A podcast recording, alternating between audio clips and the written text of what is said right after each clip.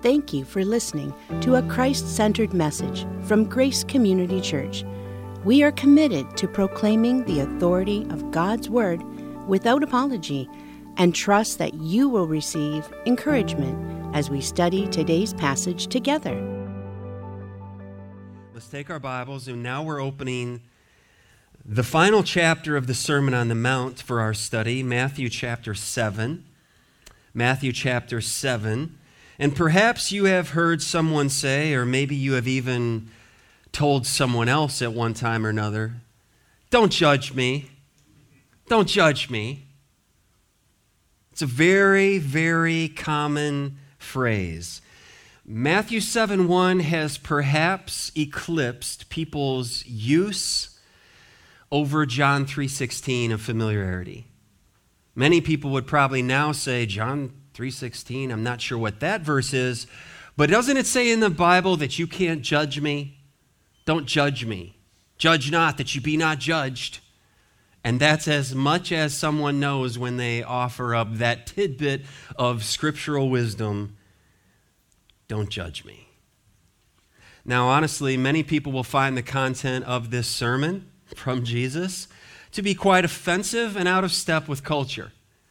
Well, that is, after all, the entire series we've entitled this Counterculture. Jesus never intended to fit in with culture.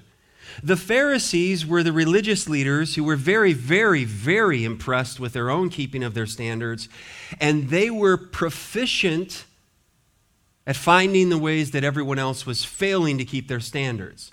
And they could point it out a mile away, and one of the individuals that they identified as failing to keep their standards was none other than Jesus. So they rejected, they judged Jesus as unfit, unqualified, not worthy of worshiping. And so by rejecting Jesus, and therefore they rejected his followers, they rejected his message, and nothing much has changed in the last 2,000 years that there are very many people who are religious, but they reject the essentials of the gospel. And they refuse to bow their knee before Jesus Christ. Can any society actually function without judgment? Without differentiating between right and wrong, good and evil? Well, we're watching our society implode.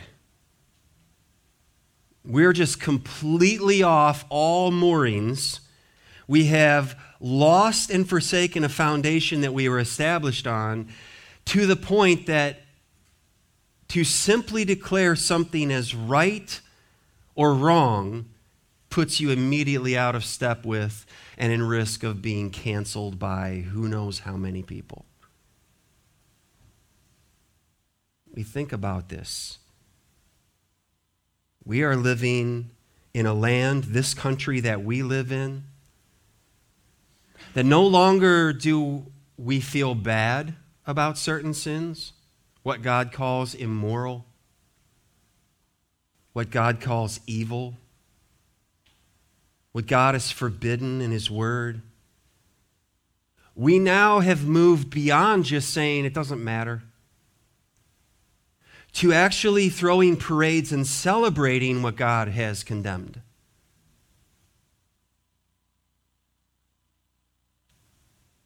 Attempting to live without moral laws, without guidelines, without the restraints, is like building any type of structure business, building, home, and just not holding to the standards that are prescribed in mechanical engineering. You can look it up in Ohio, University of Ohio. There's an entire structure built for the purpose of not having any point. And someone receiving a tour of that building said, did the uh, mechanical engineers approach the foundations the same way that they did all of these meaningless, pointless, going to nowhere staircases and structures? Because if you apply that same principle to footings, it's all going to fall. And tragically, right now in Surfside, Florida, there has been a tragedy beyond tragedies, and they're looking into this very thing. So, this culture that we live in that wants to throw away all the standards, what do you hear in the news right now? Who did not pay attention to the standards? Who didn't do their job? Whose fault is it that the building collapsed and lives have perished because somebody didn't do what they were supposed to do? So, what is the point of this as we think about those who have responded to that scene and the scene continues, continues to unfold of tragedy and broken hearts and shattered lives? And now they're wondering is the other building built by this builder, should we empty that building as well? If he applied the principles to this building to that building, are those safe in there? And yet, beloved, people are building their lives on no boundaries, no rules. What do we hear commonly? That's my truth. Whatever is true for me. Well, maybe that builder felt that way. And truly, lives have perished. Don't think it any less if you build your life spiritually, if you build your framework of decision making on no boundaries but your own opinion and feelings, prepare for destruction. Jesus is very serious in this chapter. Matthew chapter 5, Jesus emphasized the coming of the kingdom, along with the implications for disciples of that kingdom. And there he delivered an exposition of the Mosaic law from a different mountain, one of grace, given by one greater than Moses, and that is Jesus Messiah, Jesus of Nazareth. In Matthew chapter 6, Jesus emphasized the fatherhood of God for those who are disciples, children of God. And that comes with implications for every disciple of Jesus Christ that you have a Father in heaven who is good and you can trust him and you ought to trust him in everything. With everything, trust him. So, disciples don't live, or we ought not live, preoccupied with food and clothing and daily, daily necessities, the temporary things of life, because we have a Father in heaven who knows exactly what we need. So, seek him first. Seek him first. Disciples must avoid becoming like the world, and thus misrepresenting the gospel is ineffective. That if we're disciples, but we just function like everybody else, we just go with the flow and we do everything that everybody else does, then we've lost our, our saltiness. We've lost that there's something different and refreshing about us because we're just like everybody else. But as we enter into Matthew chapter 7, there's another ditch to avoid. And the other ditch perhaps claims more people than people, you know, who call themselves Christians and they just fit in, they blend in. And that is the overzealous Christian. That is the Christian who has the spiritual magnifying glass and they are going around finding fault with everybody else and they're doing it zealously, they believe, for Christ. Danger, we've hit the other ditch. Beloved, the judgment that was poured out on Jesus Christ, he bore the punishment for all who turn and trust in him. For those who do not turn and trust in him, judgment is still hanging over their heads. It's only the grace and mercy of God that keeps sinners right now from plunging headlong into a Christless eternity.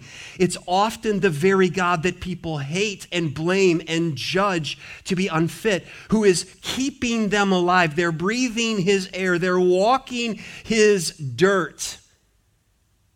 And he's patient with them. He's not weak. He's patient with them. He's long suffering with them as he was with you and he was with me and did not fully repay me according to my sins. So, what does Jesus have to say about this overzealous disciple? Matthew chapter 7. We're going to look at the first six verses this morning. Follow along there in your Bibles as Jesus says, Judge not, that you be not judged. For with the judgment you pronounce, you will be judged. And with the measure that you use, it will be measured to you. Why do you see the speck that is in your brother's eye, but do not notice the log that is in your own eye? Or how can you say to your brother, Let me take the speck out of your eye when there is the log in your own eye? You hypocrite. First, take the log out of your own eye, and then you will see clearly to take the speck out of your brother's eye. Do not give to dogs what is holy, and do not throw your pearls before pigs lest they trample them underfoot and turn to attack you. Let's pray together. Father, we, we need your help this morning. There is not one of us who is exempt from this, this easy position of mind that we will find someone around us who's inferior to us, people who don't measure up to our standards. And whether we ever say it or not, you know our thoughts when we think ill of them. When we think of them that they're stupid or they're foolish or they're not as good of a Christian as we are, and maybe it never makes it out of our lips. But you are the one who knows our thoughts. So we're inviting you, your spirit, to open us, lay us open and bare before your word today, and cut away all that does not please you, and then build us up, cleanse us, and build us up in every way that is pleasing to you, we pray. For the glory and honor of Jesus, we pray. Amen. All right, this morning, we're going to unpack this together. From this text, we see four choices disciples must make. And there are two ditches to be avoided. One ditch is apathy, and the other is abuse, and it comes in the name of religion. It comes in the name of religion. We must avoid apathy, and we must avoid being abusive. And this is what Jesus, I believe, is dealing with. And I trust that this is helpful and that you may even jot these things down to meditate on them as you go throughout this week and really may this sermon mark our hearts and we live the rest of our lives meditating on this message. The first choice that we must make as disciples is number one, delight in mercy over judgment. That you and I would choose to delight in mercy over judgment. And this is where we live and we avoid being judgmental. Judgmentalism is the word. Judge not, that you be not judged, for with the judgment you pronounce, you will be judged. And with the measure you use, it will be measured to you. Oh, that we would delight in mercy over judgment, that we would avoid at all costs being judgmental. Why? Because, beloved, God is the ultimate judge. This word that Jesus uses here in the Greek, it's krino. Another word is similar to it, akin to it, is krima, criminal justice system. Krima, it's the root of that. The word krino, it means to separate, it means to put asunder, it means to pick out, it means to select for condemnation. Okay, so a, another word that you could use is to be condescending is that you're looking to find fault with others.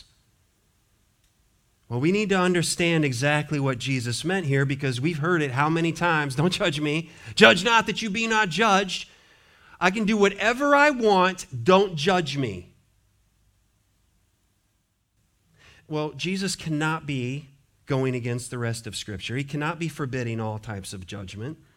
But in fact, he is distinguishing here between acts of judgment and judgmentalism.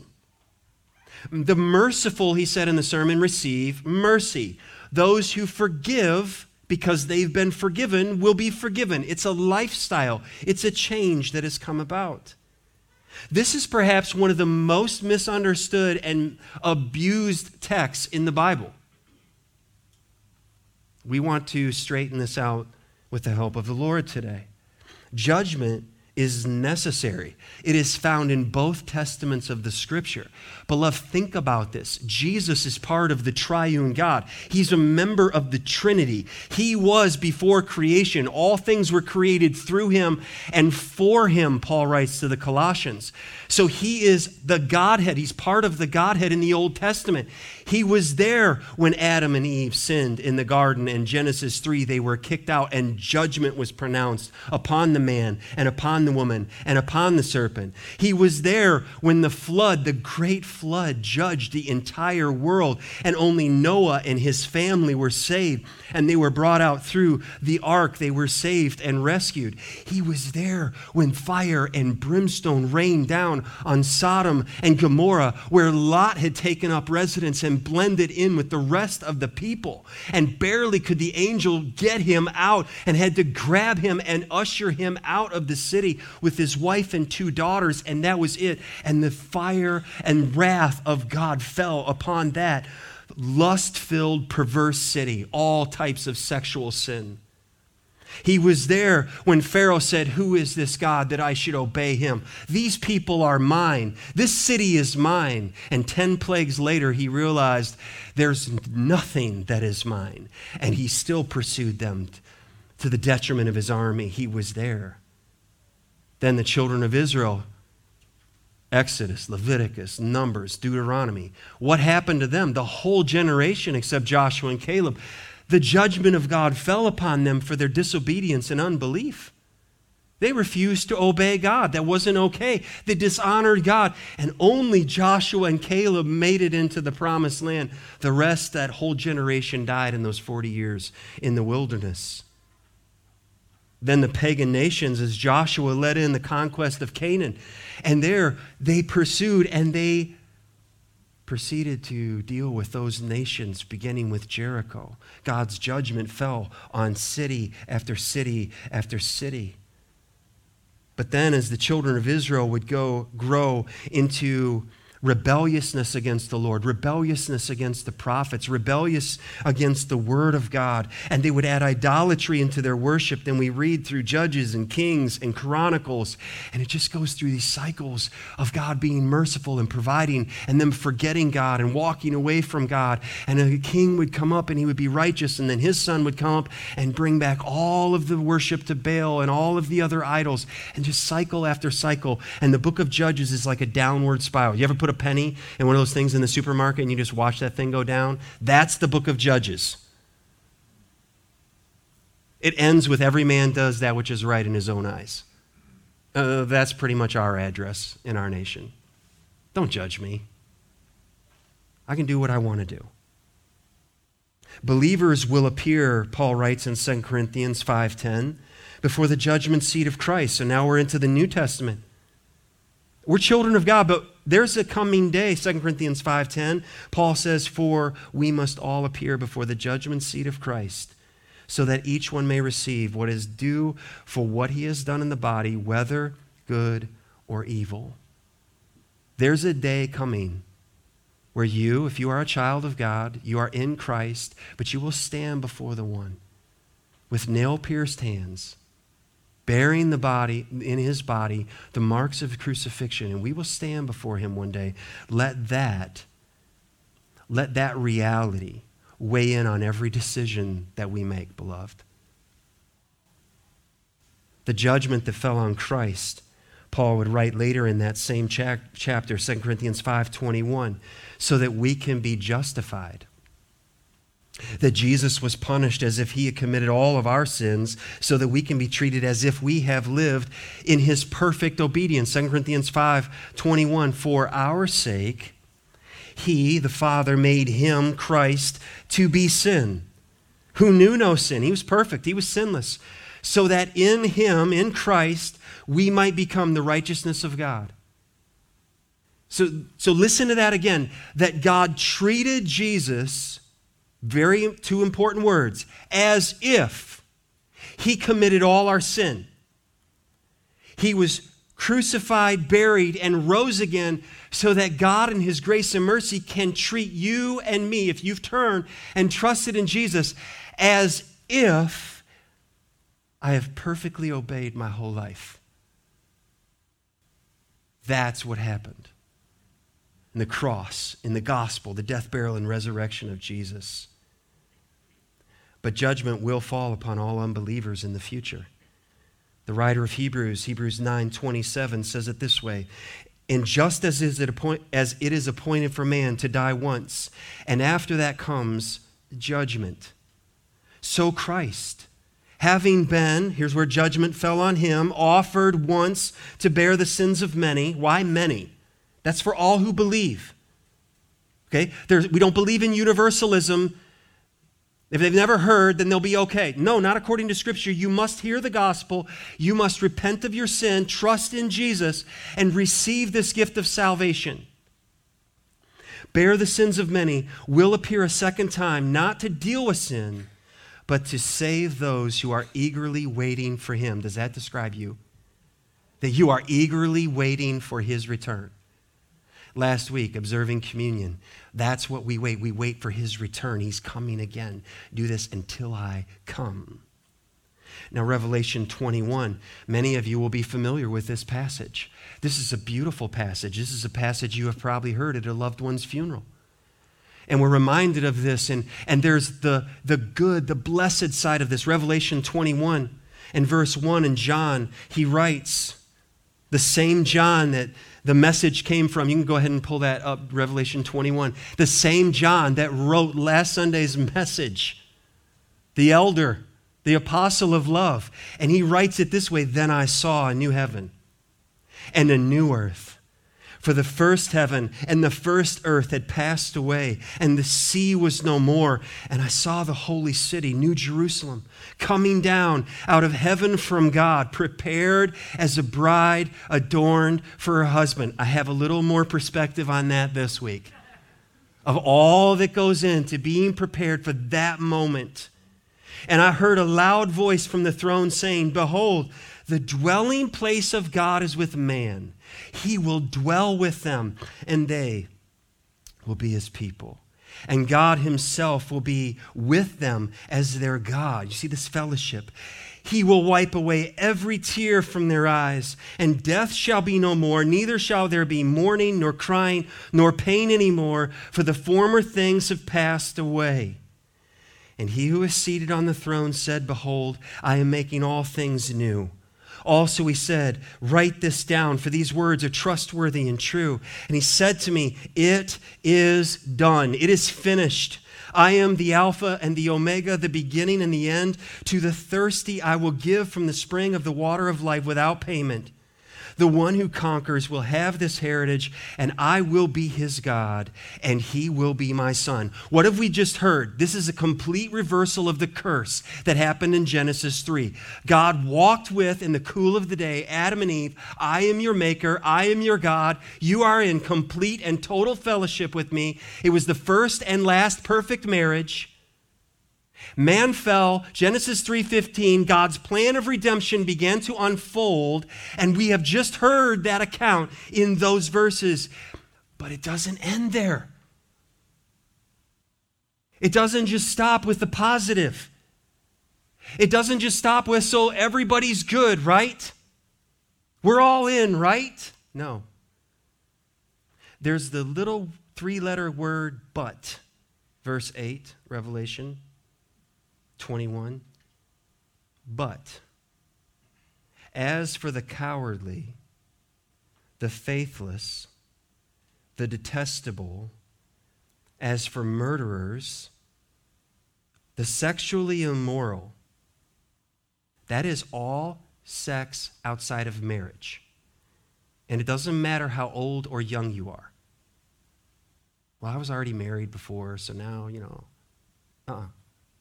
Only within marriage is sexuality sacred. Period. God takes this very seriously. And marriage is defined by God and reiterated by Jesus in Matthew 19 one woman, one man for life, till death do us part. Is it a big deal to just say, well, does it really matter, Pastor? Sorcerers, okay, including horoscopes, palm reading, idolaters. It's just anything before God. Your favorite sport, food, clothing, reputation, fame. Anything that's not the true and living God, what is able to support and bear up the weight of your soul, anything coming before God. And all liars, their portion will be in the lake that burns with fire and sulfur, which is the second death. Is Jesus saying there's no such thing as judgment? Judge not that you be not judged. If he is, he's out of step with Scripture, and he's out of step with the Trinity. And therefore, he would be a liar. So, beloved, that can't be what he means. Because God is the ultimate judge. So, there's judgment that comes from God. We see it in both Testaments. There's to be judgment in the home, that environment that we're first brought into.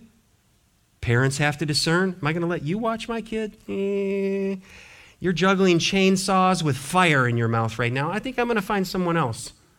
I don't think I'm going to trust my kid to you. Oh, just another kid in here, no big deal. No. No. We have to raise children for the glory of God, so we've been given a rod for discipline to be used in love, in rearing up children, that they understand consequences, they understand the difference between right and wrong that they learn who God is that made them, that He's worthy, and they're in awe of Him because they see their parents in awe of how good God is. Judgment in government, Romans 13. There's to be the place where the Lord has given to government the sword.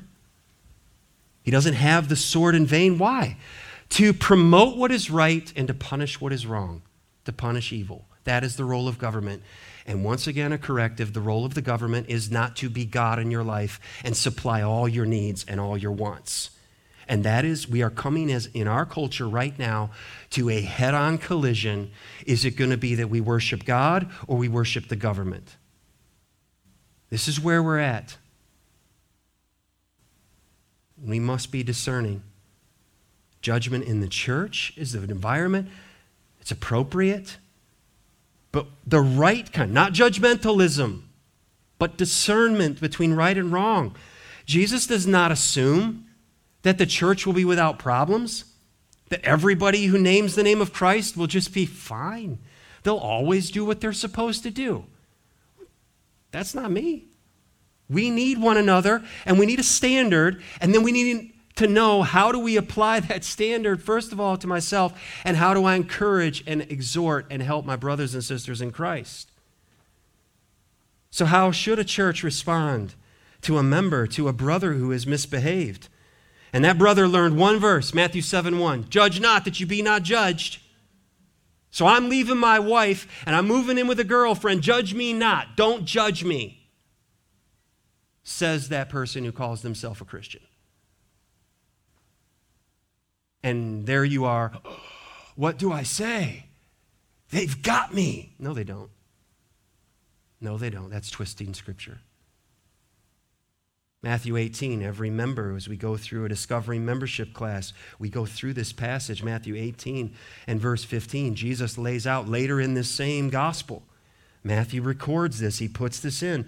Uh, Matthew 18 and verse 15. If your brother sins against you, go and tell him his fault. Between him you and him alone. Start there. If he listens to you, you have, here's the whole point. It's not to have a one up on your brother, it's to gain your brother. If they're struggling, if they're down. Verse 16, but if he does not listen, take one or two others along with you, that every charge may be established by the evidence of two or three witnesses. You take two or three brothers with you or sisters in Christ who love the Lord, love them, and listen and help and, and reach out to that loved one if he refuses to listen to them, tell it to the church. And if he refuses to listen even to the church, let him be to you as a Gentile and a tax collector. And how did Jesus treat them? Think about that. How did Jesus treat Gentiles and tax collectors? The point is, he treated them well, but he wasn't confused about what is right and what is wrong. Read John chapter 4 and the woman at the well. How did he treat her? With great dignity and love, and called her out of a lifestyle of sin.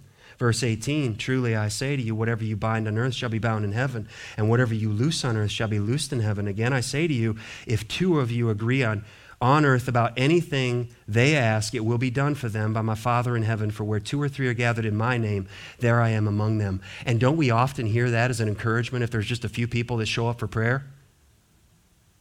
That's in the context of where two or three people, they read my word, they understand this is the lifestyle of a Christian, of a believer. Here's a brother, and they're overtaken in sin. How are we going to minister to them? It isn't making up our own standards, beloved. The church is not to make up their own human standards, their own human rules. We are to simply acknowledge what has God revealed in his scripture and let's help and encourage one another to do that. God's judgment fell upon Ananias and Sapphira in Acts chapter 5. Why? They lied to the apostle Peter, and Peter said to them, "Why have you lied to the Holy Spirit?" You have not lied to men, you have lied to God. And there, the Apostle Peter, contrary to false religions, he equates the Spirit as part of the triune God, part of the Godhead. You have not lied to men, you have lied to God. And Ananias dropped dead. And Sapphira came in sometime later, and she lied. She didn't have to give, they didn't have to give all of that money. But they lied about their gift because they wanted people to say, Whoa, what an offering. Amazing. They sold the property and gave the whole thing. Oh, I wish I could be like them. They wanted to hear the applause of men.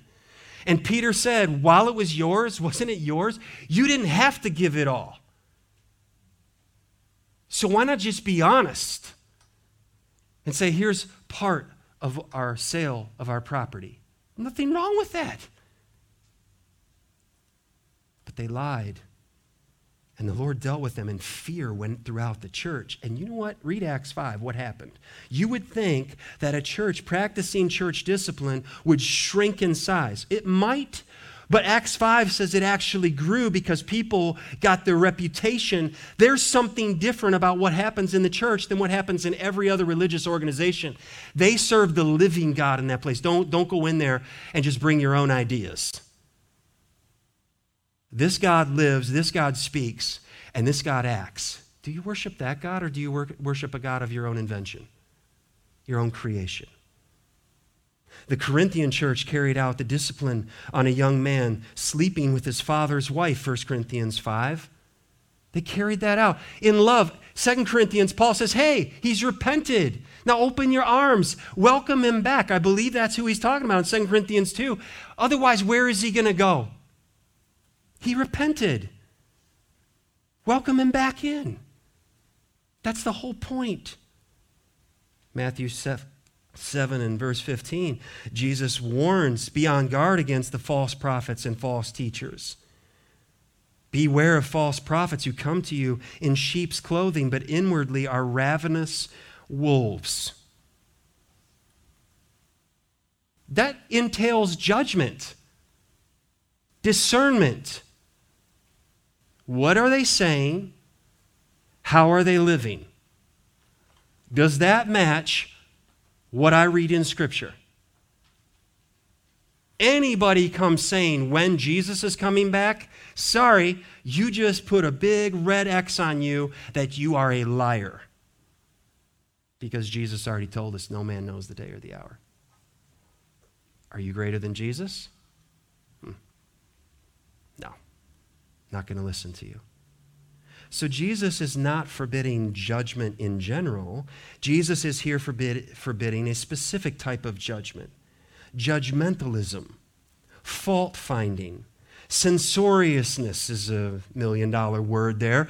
It's being hypercritical of others.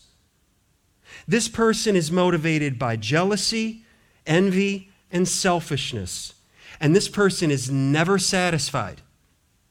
Once they're done correcting this person, they go on to the next person. They're never done. Their mission is always open ended. There are always more people that are not living to their satisfaction. Matter of fact, if you come up to their standard, they're going to find another way that you're not meeting their standard, and then they're going to have the next thing to talk to you about.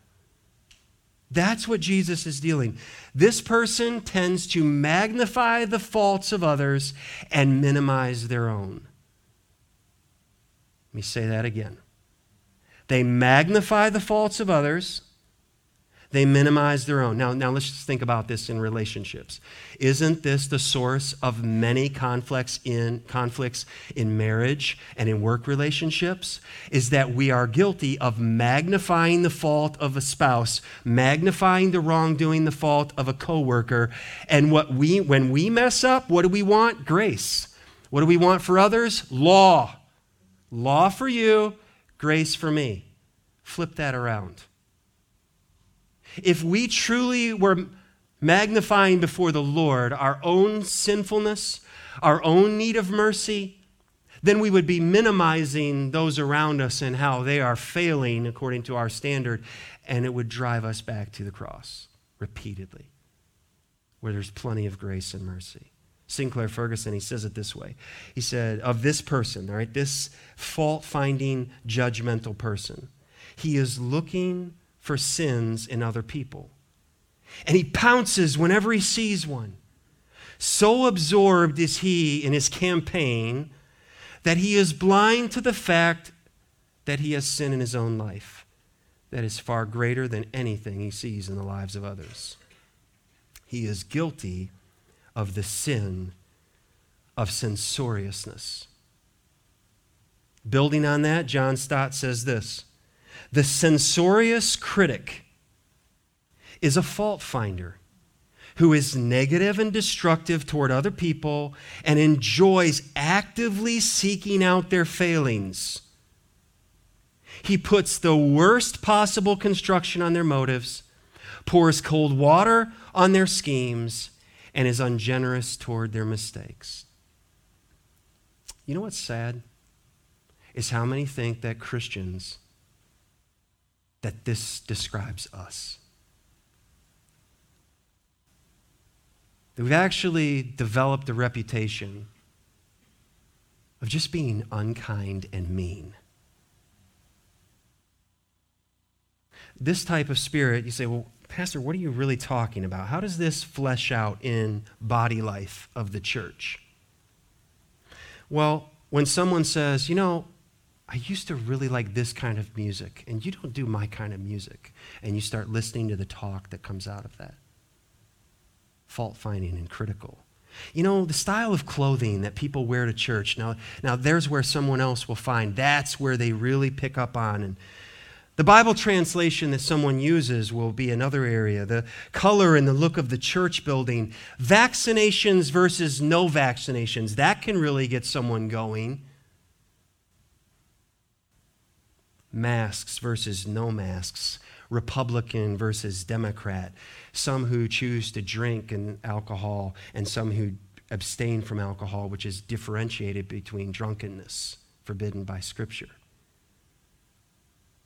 This race versus that race, and just a reminder, we're all extended from Adam's race. There is only one race. There's different ethnicities divided at the Tower of Babel. But there's only one race. We're made in the image of God. And what we see right now going on with the critical race theory is a, is a reconcocting, a reconstruction of racism in a different way that is meant to divide. And are we different as believers? Are we refreshing? Are we kind? Are we gracious? There's countless other ways of personal preference that becomes points of division. Instead of, think about this, think about God's design, bringing all different types of people into a church family and how that becomes a beautiful representation. There should be all tribes, nations, they will be in heaven, worshiping around the throne, and that magnifies the beauty of our King because he doesn't just represent this group of people, but all people who come by faith turning from their sin and trusting in Jesus. We say it often that, beloved, in the essentials there should be unity, in the non essentials, liberty, in all things, in all things, charity. Beloved, God is the ultimate judge. So Jesus is not forbidding judgment, going against the Father, going against himself as part of the triune God. Jesus is saying that God delights in showing mercy. And I'm just wondering have you experienced this mercy? The mercy of God. Have you comprehended well that your many sins were all offensive to God and that you and I deserved hell? If we get a grip on this, if this grips our heart that I deserved hell, how censorious can I be to my brother and my sister who's struggling in some way around me? I deserved hell. And God showed me mercy. When we plead for mercy, it's admitting guilt.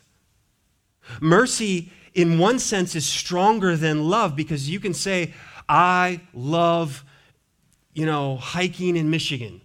Okay, that's great. It's beautiful, uh, wonderful. I love hiking wherever. I love the outdoors. That is, well, that was lovable. When you show mercy, it is you're not deserving of love. You offended. You did wrong. You deserve hell. And in mercy, God still chose to love us and send his son for us and show us mercy. That at the cross, mercy and truth met and they kissed because God is just and the justifier. His justice is upheld by showing mercy. So, Paul, he describes this in Romans 2, uh, he's writing to those religious people who are the, the pros at pointing out other people's fault, and he's reminding them of the mercy of God. Romans 2 1, therefore, you have no excuse, O man, every one of you who judges. For in passing judgment on another, you condemn yourself because you, the judge, you're in God's place. And you're a hypocrite because you practice the very same things. We know that the judgment of God rightly falls on those who practice such things.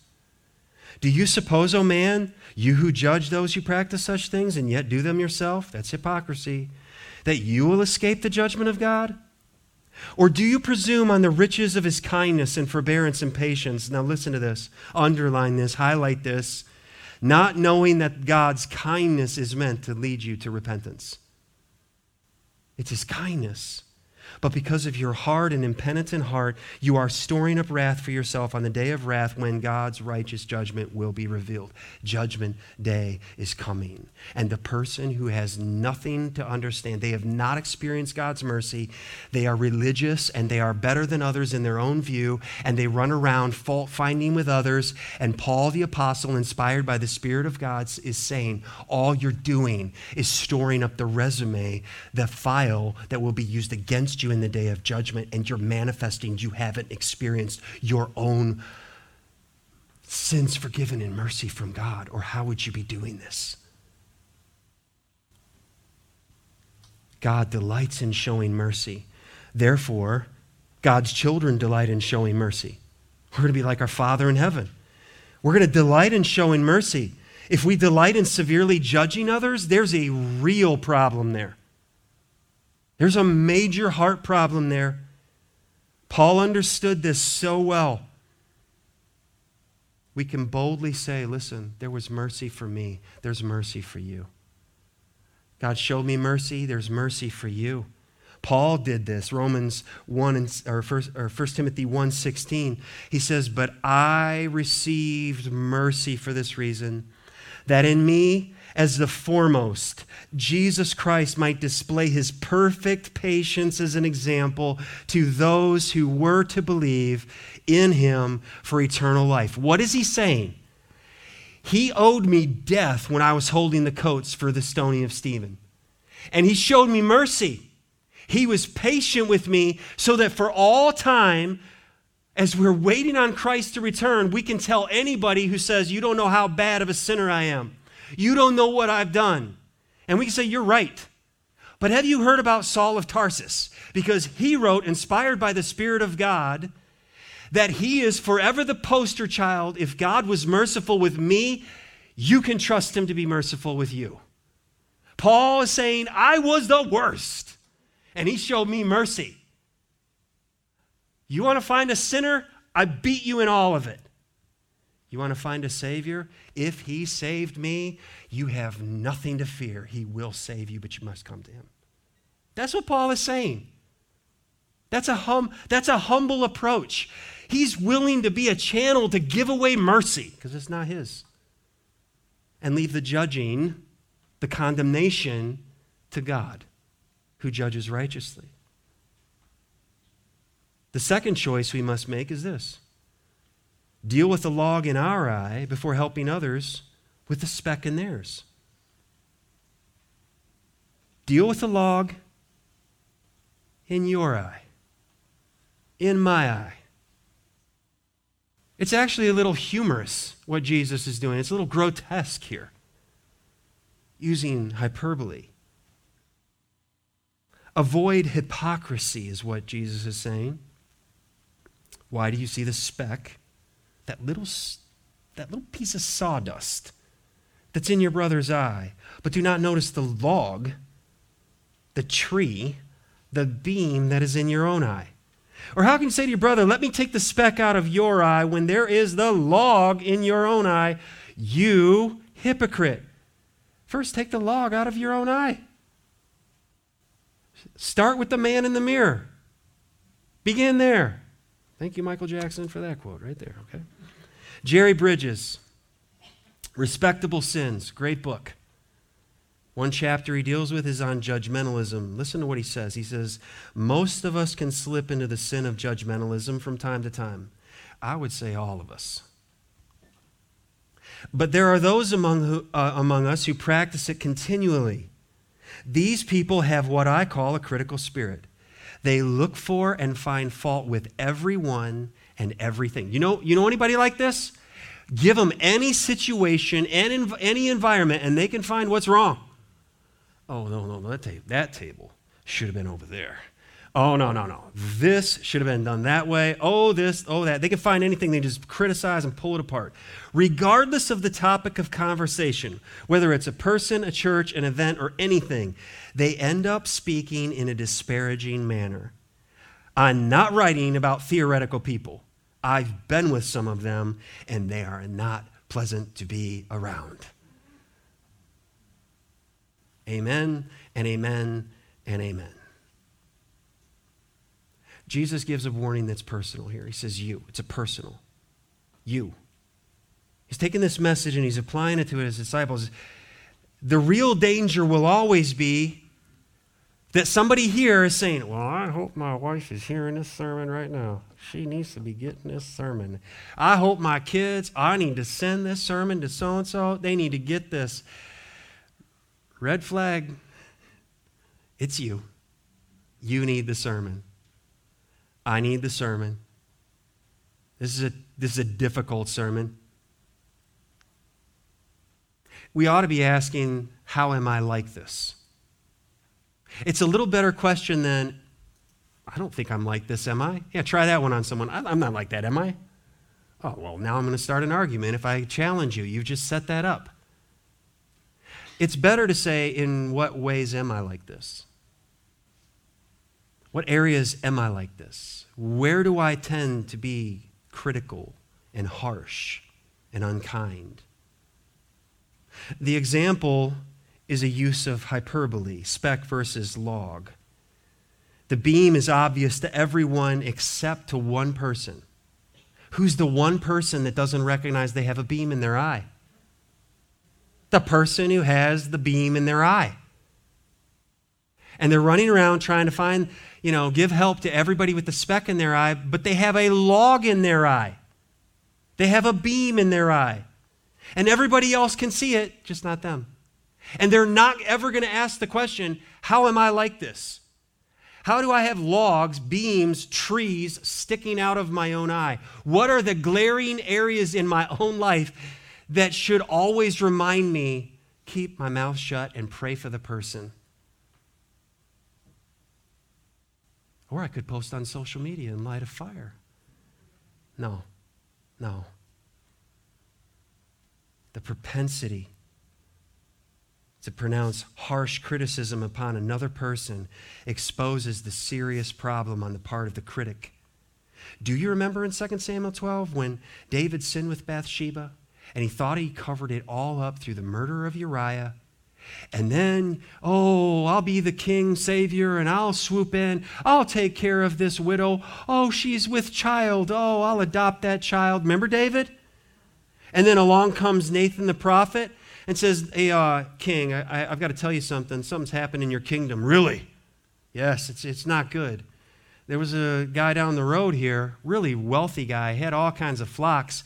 He had a neighbor come, he had a friend come in on a journey, and he needed to feed him a dinner. And instead of taking one lamb out of the many that he has, he went down to the poor family and he said, and he took their lamb, their one lamb, and he he just had that thing grilled up, served it to his company. And you want to know a censorious person? You want to know a critical, a judgmental person? It's all in David right there in 2 Samuel 12. What did David pronounce upon that man for taking an animal and serving it to his company? Not in my kingdom. He's going to die. Death penalty. And then Nathan clears his throat and says, with the boldness in the man of God, you're the guy. It's you. And then David is caught in this trap of being hypercritical about a guy who took an animal. And he gave himself the, whew, got away with murder and adultery and lying. But let's really go after the guy who took a lamb. That would be a speck. David's issue, a beam. Romans 14:10 Paul says, "Why do you pass judgment on your brother? Or you, why do you despise your brother? For we will all stand before the judgment seat of God." There's no doing away with judgment, beloved. It just is a matter of who's the judge. And if you or I think that we're the judge, we're trying to get into God's seat. That's not the place we belong. We won't survive that. This type of person, if they've checked all the boxes, they've memorized the verses, they've done the Bible studies, they're estimating they're doing just fine, and they need to go find somebody to confront. If you don't conform to their human standard, then they'll come in and they'll say, Pastor, I need to talk to you. They'll say to my wife, I need to talk to you. You're not meeting my standard. I think a pastor's wife, I think a pastor, I think a church should be here, this, that, the next thing. And if you don't do what they ask, what do they do? They manifest that what they have possessed all along is an unforgiving and bitter heart. And they say, I'm going to go find a place where I can do what I want to do and people will meet my standards. Welcome to Speck and Beam. Thank you for those who pray for pastors and elders in ministry because the Lord is enough and the Lord sustains. Long should be dispensed the idea that you have a pastor who is perfect. Now, I've experienced mercy and grace from God, and He sustains through every valley and in every mountain. J.C. Ryle, he says it this way. He says, What our Lord means to condemn is a censorious, there's that word again, and fault finding spirit, a readiness to blame others for trifling offenses or matters of indifference, a habit of passing rash and hasty judgments, a disposition to magnify the errors and infirmities of our neighbors and make the worst of them. This our Lord forbids. Now, listen to me. Isn't it easy to do this about somebody in the other political party?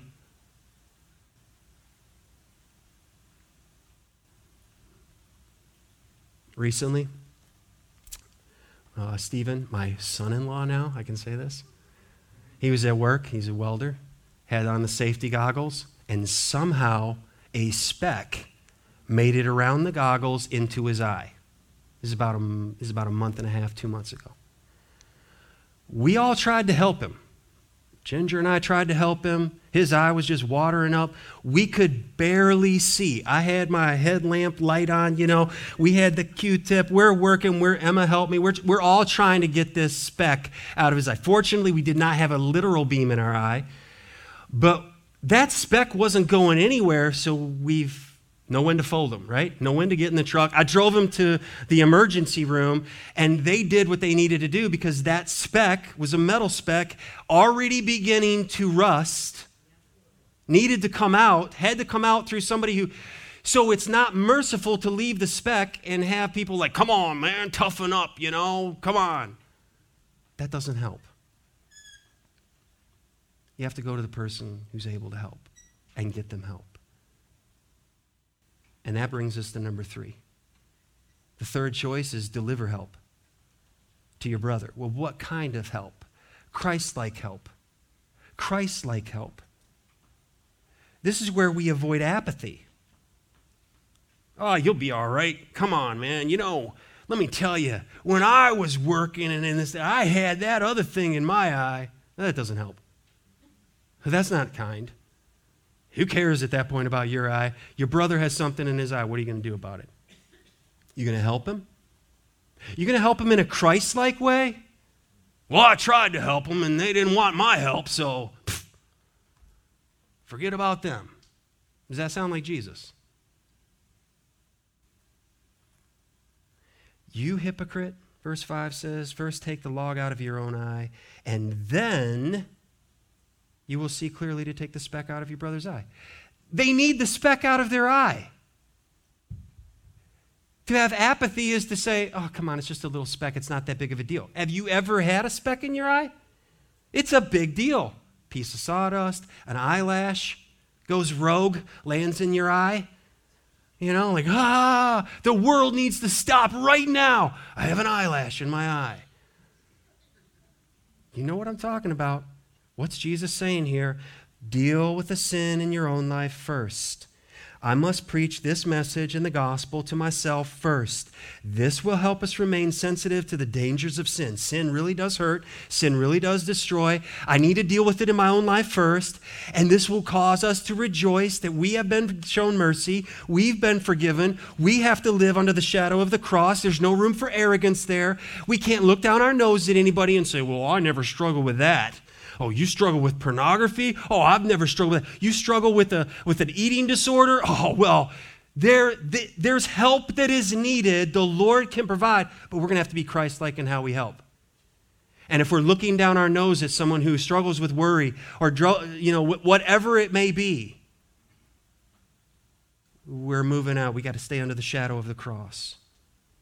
Then we humbly, lovingly, and graciously bring help to the brother. Notice that often we're not the help. We're pointing them to the helper. They need the Holy Spirit, they need the one. We can go with them, but ultimately we're not the Savior. Jesus is. So we're not to be belligerent with them. Not just talk louder or share more verses. Text them more verses. That'll fix them. Hang them around, you know, poster them around your house. Yeah, that'll solve the problem. No, it won't. Play Christian music louder. That'll solve the problem. No, it won't. You ever been to the dentist? they're like, oh, you got a cavity, Mr. Wise. Oh, great. So what do they do? They come in with the Novocaine. And if you have a good dentist, he's not like, listen, I'm on a tight schedule here, and we put the Novocaine in, and he's going to wait. And then when he comes back after a little bit of time and your face is falling, you know, you can't even swallow anymore, he says, if he's a good dentist or she, hey, if you feel anything, let me know, and I'll go down the hall and I'll come back. Instead of, oh, I gave you technically, how much do you weigh? I gave you enough. It should be good. Here we go. You don't want that dentist. Our objective is the same fix the cavity. Yeah, but there's a different way to do it. I'll be back in a little bit. I'll give a little more time. Think about that in our relationships when we're bringing help to someone. Maybe, there's, maybe we need a little more time. Maybe we need a little more prayer. Maybe we need to do a little more thinking about their perspective and what's led to the situation and the condition that they're in instead of just quickly coming with 17 more scriptures. I'm preaching to myself here, so you guys are welcome to listen, okay? Oh, that we're patient and merciful. I think my wife has actually told me this in my life, and I've been like, yeah, you, no, I'm on the right track, only to come back and say, mm, I should have listened to you. And I just get that look. Log, speck. Paul instructed the Galatians, Galatians 6 1 to 3. Brothers, if anyone is caught in any transgression, you who are spiritual should not be ap- apathetic, but restore him in a spirit of gentleness. That's what Jesus is teaching. Keep watch on yourself, lest you too be tempted. Bear one another's burdens, and so fulfill the law of Christ. So, as we think about this right now in this unique time that we live, one area that preoccupies my mind right now, and Russ's as well as elders, here we are a year and a half later after the pandemic, and we have brothers and sisters in who are missing from fellowship. Things have changed in their world, and now, if they were to come back, there are people here that have joined and been serving for months that would say, Hey, you're new here.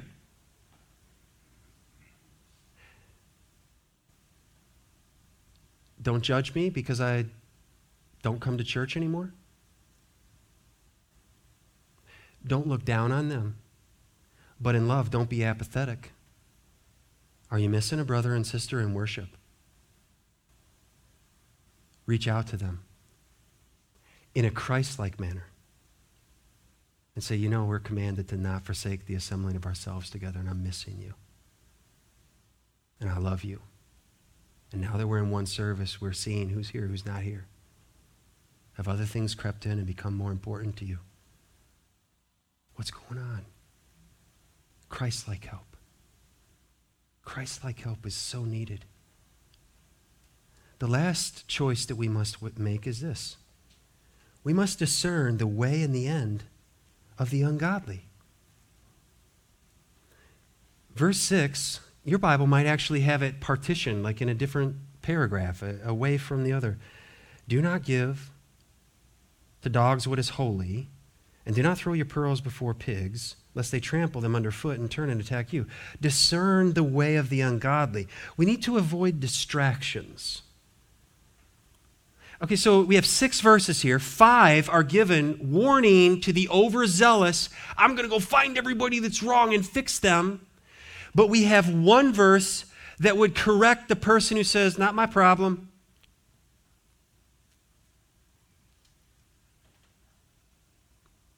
Think about the areas that can occupy our minds and stop ministry.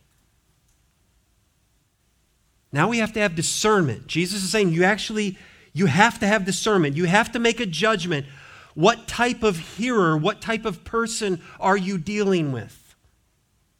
Because we don't deal with everybody in the same way. Beware of unbelievers who manifest a hatred towards Christ and his kingdom. Jesus is saying there are dogs and there are pigs. And in first century language, the Jewish people would have said, they would have thought of that as Gentiles, as non believers, as pagans. Those, we're not, think, we're not talking about your household pets. Oh, little, you know, scout, he's so cute. You're not talking about that. You're talking about wild beasts. Dogs. They don't care if you have roadkill or Wagyu beef. They cannot discern between the two. And if you think because you're bringing Wagyu beef, beef into the middle of the pack of dogs, they're going to say, Whoa, I'm going to sit here. He's got Wagyu beef for us. This is amazing. You've not used good judgment. And if you go into a, a pig pen, wild boars can claim all kinds of harvests can even and do claim lives when they run through the streets and run over children. And if you think you can go into that pen and have a mixture and just give them pearls and they will sit down and say, Oh, you've brought us pearls. This is amazing. No, they're going to chomp on that pearl and say, Where's the slop, idiot? And they're going to trample the pearl in the mud. Your pearl is gone, and they're coming after you. It's a chiasm that Jesus uses here. Do not give dogs what is holy, they'll turn and attack you. Do not throw your pearls before pigs, lest they trample them underfoot. So beware These beasts cause great damage and even death. So, this is similar to Proverbs 26, verse 4, where v- verse 4 says one thing, verse 5 says it seems like the exact opposite here. Uh, verse 4 Answer not a fool according to his folly, lest you be like him yourself. So, that's a no. You see somebody that's foolish, don't, don't, don't lock horns with that guy because they're going to make a fool of you. And then verse 5 answer a fool according to his folly, lest he be wise in his own eyes. And like, wait a second. Am I supposed to answer him or am I not supposed to answer him? Exactly. You need discernment. You need discernment. There are some situations you need not meddle in. There are some situations you, you can't avoid, you have to engage in. And you're going to need discernment to know the difference. That's what Jesus is saying here. It comes to the pearls, it comes to the gospel, it comes to the kingdom we don't approach this. We have to use discernment in sharing the gospel, beloved, but we must share the gospel. We're commanded to take the gospel to all peoples. But listen to what Jesus is saying here. We don't share the gospel in a prepackaged, one size fits all presentation where we just simply have to fly through the verses, check the box, I shared it with you, now it's on you. Now we have to be sensitive. Jesus answered Pilate when he was on trial in wisdom and in grace and in, and in truth. When Herod said, Show me something, he didn't answer him, didn't say a word to him. And Herod said, Get him out of here. We need to discern the receptivity of the person we're communicating with. Is the person well? Is the person intoxicated? Is the person grieving? And so on and so forth. Be sensitive to the situation as you engage. Recently, there was someone that I was called to talk with, and it didn't go well.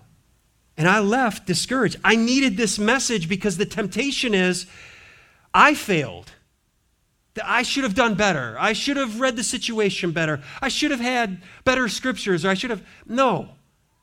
The person is rebellious to the gospel. And maybe you know someone who maybe they used to name the name of Christ and they have turned and they have walked away. They know what's right. And you feel conflicted that how much do I pursue them and share with them when they know they could tell me the message? Maybe they did tell you the message and then you came to faith and they parted ways. Oh, this is this is life. This is challenging.